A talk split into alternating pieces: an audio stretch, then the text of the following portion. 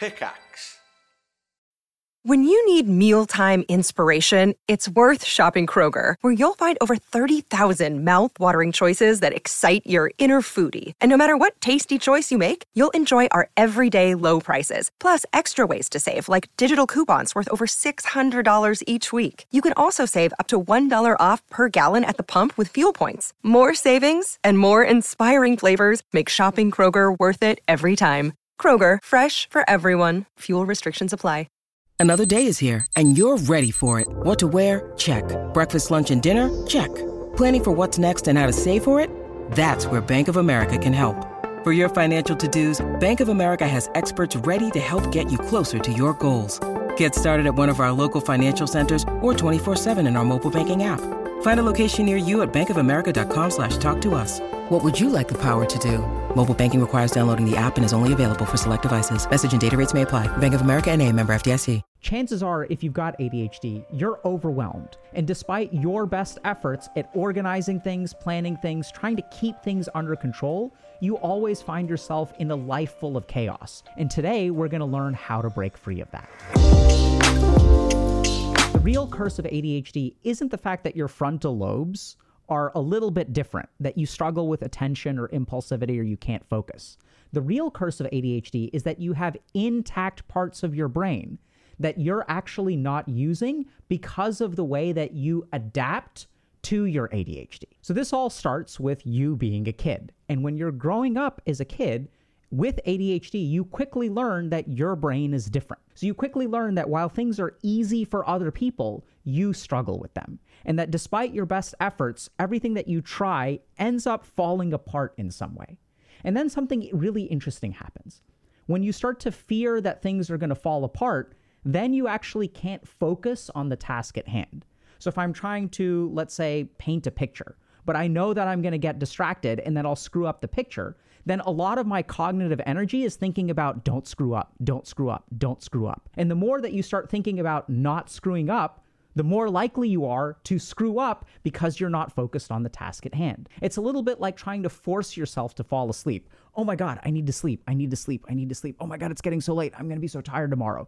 And what ends up happening? The fact that you're trying so hard to fall asleep actually keeps you awake. And so this is exactly what happens to you if you've got ADHD. Is you start to realize I'm going to screw up and then you start to focus on not screwing up. But despite your best efforts, you will end up screwing up because that's what happens if you're a neurodivergent kid in a neurotypical world. And then as this happens over and over and over again, you start to recognize that screwing up is inevitable. You've got two options. Either you can try really hard to do it right and end up screwing up anyway, or you can just kind of screw up right now and mentally free yourself of the stress. Because if you're going to screw up eventually, why bother stressing out about it? And this is what's really interesting about ADHD is that once you screw up, you actually perform better. So if we look at the brains of people with ADHD, their ability to adapt to chaotic circumstances is actually superior to neurotypical people. This is a competitive advantage that if you're placed in sort of a chaotic environment where there's a lot of external stimuli that are pressuring you to do things, that's when you actually do your best. You can't study for a test that's a month away, but when you forget that, oh my God, I've got a test tomorrow and it's last minute panic, that's when ADHD kids actually rise to the challenge. And so this is where most of y'all learn a really interesting adaptation, which is that, okay, so if I'm going to screw up anyway, I might as well screw up now. I might as well create an environment of chaos. Because as someone with ADHD, you're really good at damage control, but you're really bad at damage prevention. You're really bad at preventing problems and making sure everything goes okay, but you're actually pretty good at piecing things together.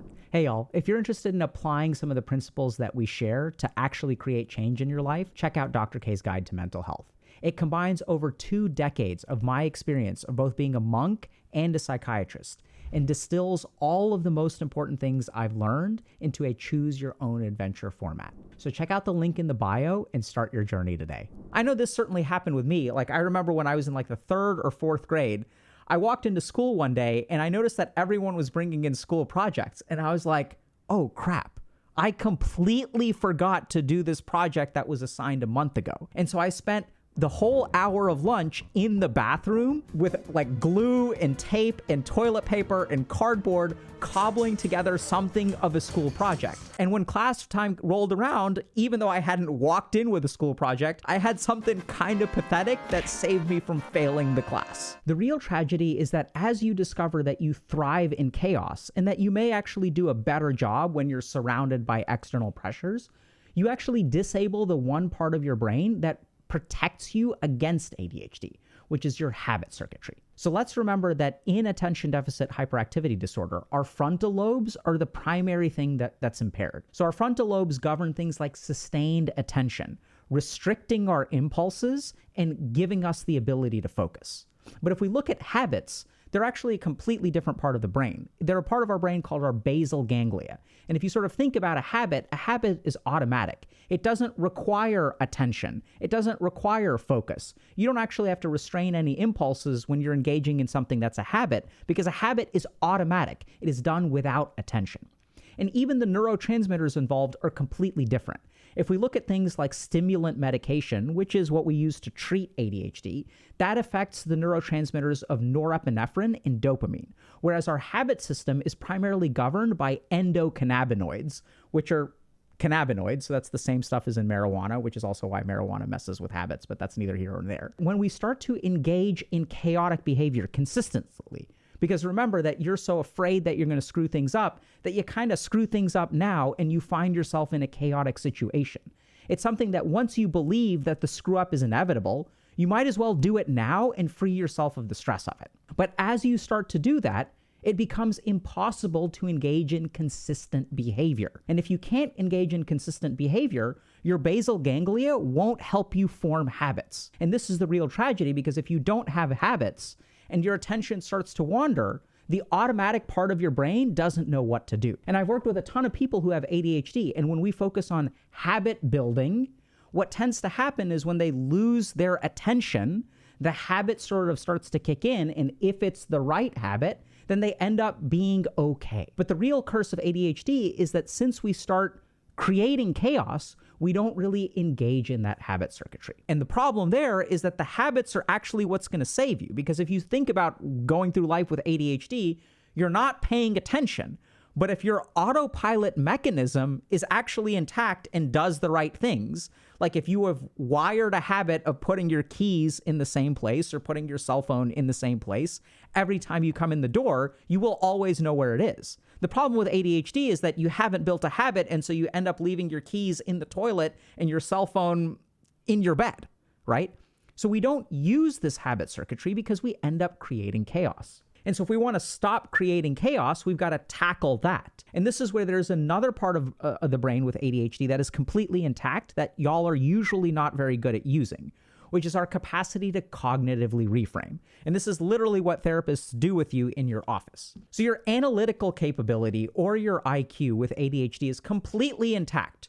Your ability to analyze situations and come up with intellectually the right conclusion is actually completely intact. The problem is that if you come up with the right conclusion, you can't restrain your attention long enough to actually follow through with it. But the analytical capability is completely intact.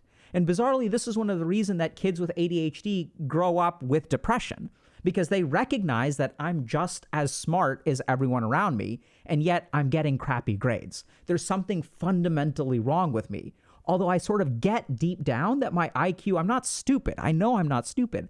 I just can't leverage my intelligence. And so, what we want to do is cognitively reframe in one particular way that sort of avoids this chaotic environment and allows us to build habits. Now, why do we seek chaos in the first place? If we go back to our earlier example, remember it's like a sequence of a couple things. Number one, I try and I fail. Number two, I try to avoid failure, and that stresses me out and doesn't work anyway. Which means that number three, what I'm going to do is create chaos because I can thrive in chaos because my frontal lobes are externally motivated and stimulus bound. If everything is falling apart around me, I'm going to get all these impulses and I will rise and I will level up my sort of chaos management damage control skills. And so, what we want to do is utilize our cognitive reframing or analytical circuitry in a very particular way.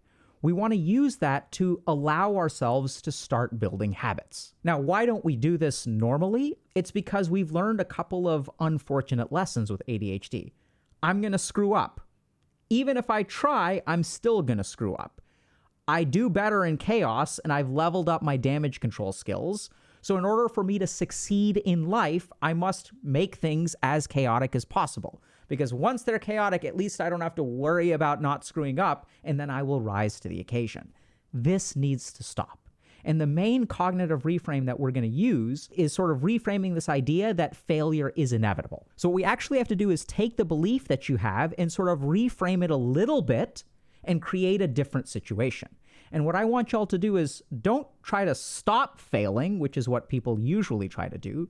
Just recognize that the more you can delay failing, the better off you will be. And there's a really great example of how effective this strategy is, and it comes from actually the realm of esports. So I was working with a particular team that was very, very talented, but would tend to choke. So on some matches or games, they would do really, really well and they'd like dominate their opponents. And we're like, yeah, like these guys are awesome. And then in other games, they would sort of start to crumble, they'd start to fall apart. And at 15, 20 minutes into the game, they'd start to realize, oh man, we're gonna lose. And once they started to believe that they were gonna lose, they stopped trying because these are pro gamers and they know how to predict what's gonna happen in the game. They know that their chances of winning are close to zero so you might as well throw in the towel. So these this group of, of pro gamers actually learned a slightly different strategy, which was okay, even if you're going to lose, we want you to lose less and even win more. And what does that mean, lose less? That means that if you've lost the game at 20 minutes, don't actually GG out at 25.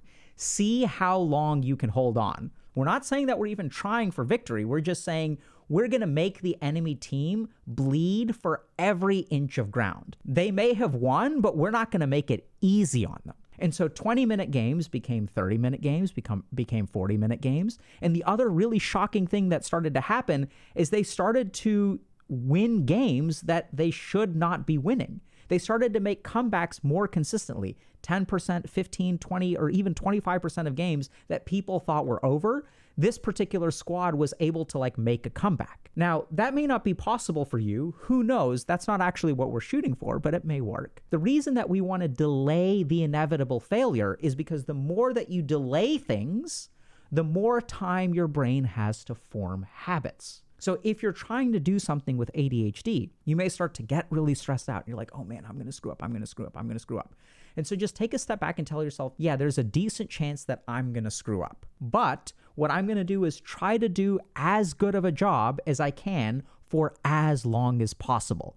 And if you can frame that way, which is not quite trying to counter what you already believe. It's just not giving up right away and not invoking the chaos. Then what you'll do is buy yourself some time. And as you buy yourself some time, you will start to form habits. And as you start to cognitively reframe and start using your basal ganglia, then you will start to activate other parts in your brain that will start to change the destiny of your life. So instead of constantly being behind and constantly being stressed, you will start to form habits that if you lose track of things, you're still kind of like doing things that are kind of productive or useful you'll start to view failure in a slightly different way. And so the real tragedy of the curse of ADHD isn't that you've got some part of your brain that is neurodivergent and can't focus or has difficulty focusing. It's that the adaptations that you create when you choose chaos and damage control because that's what you're the best at, you actually disable the most functional and helpful parts of your brain.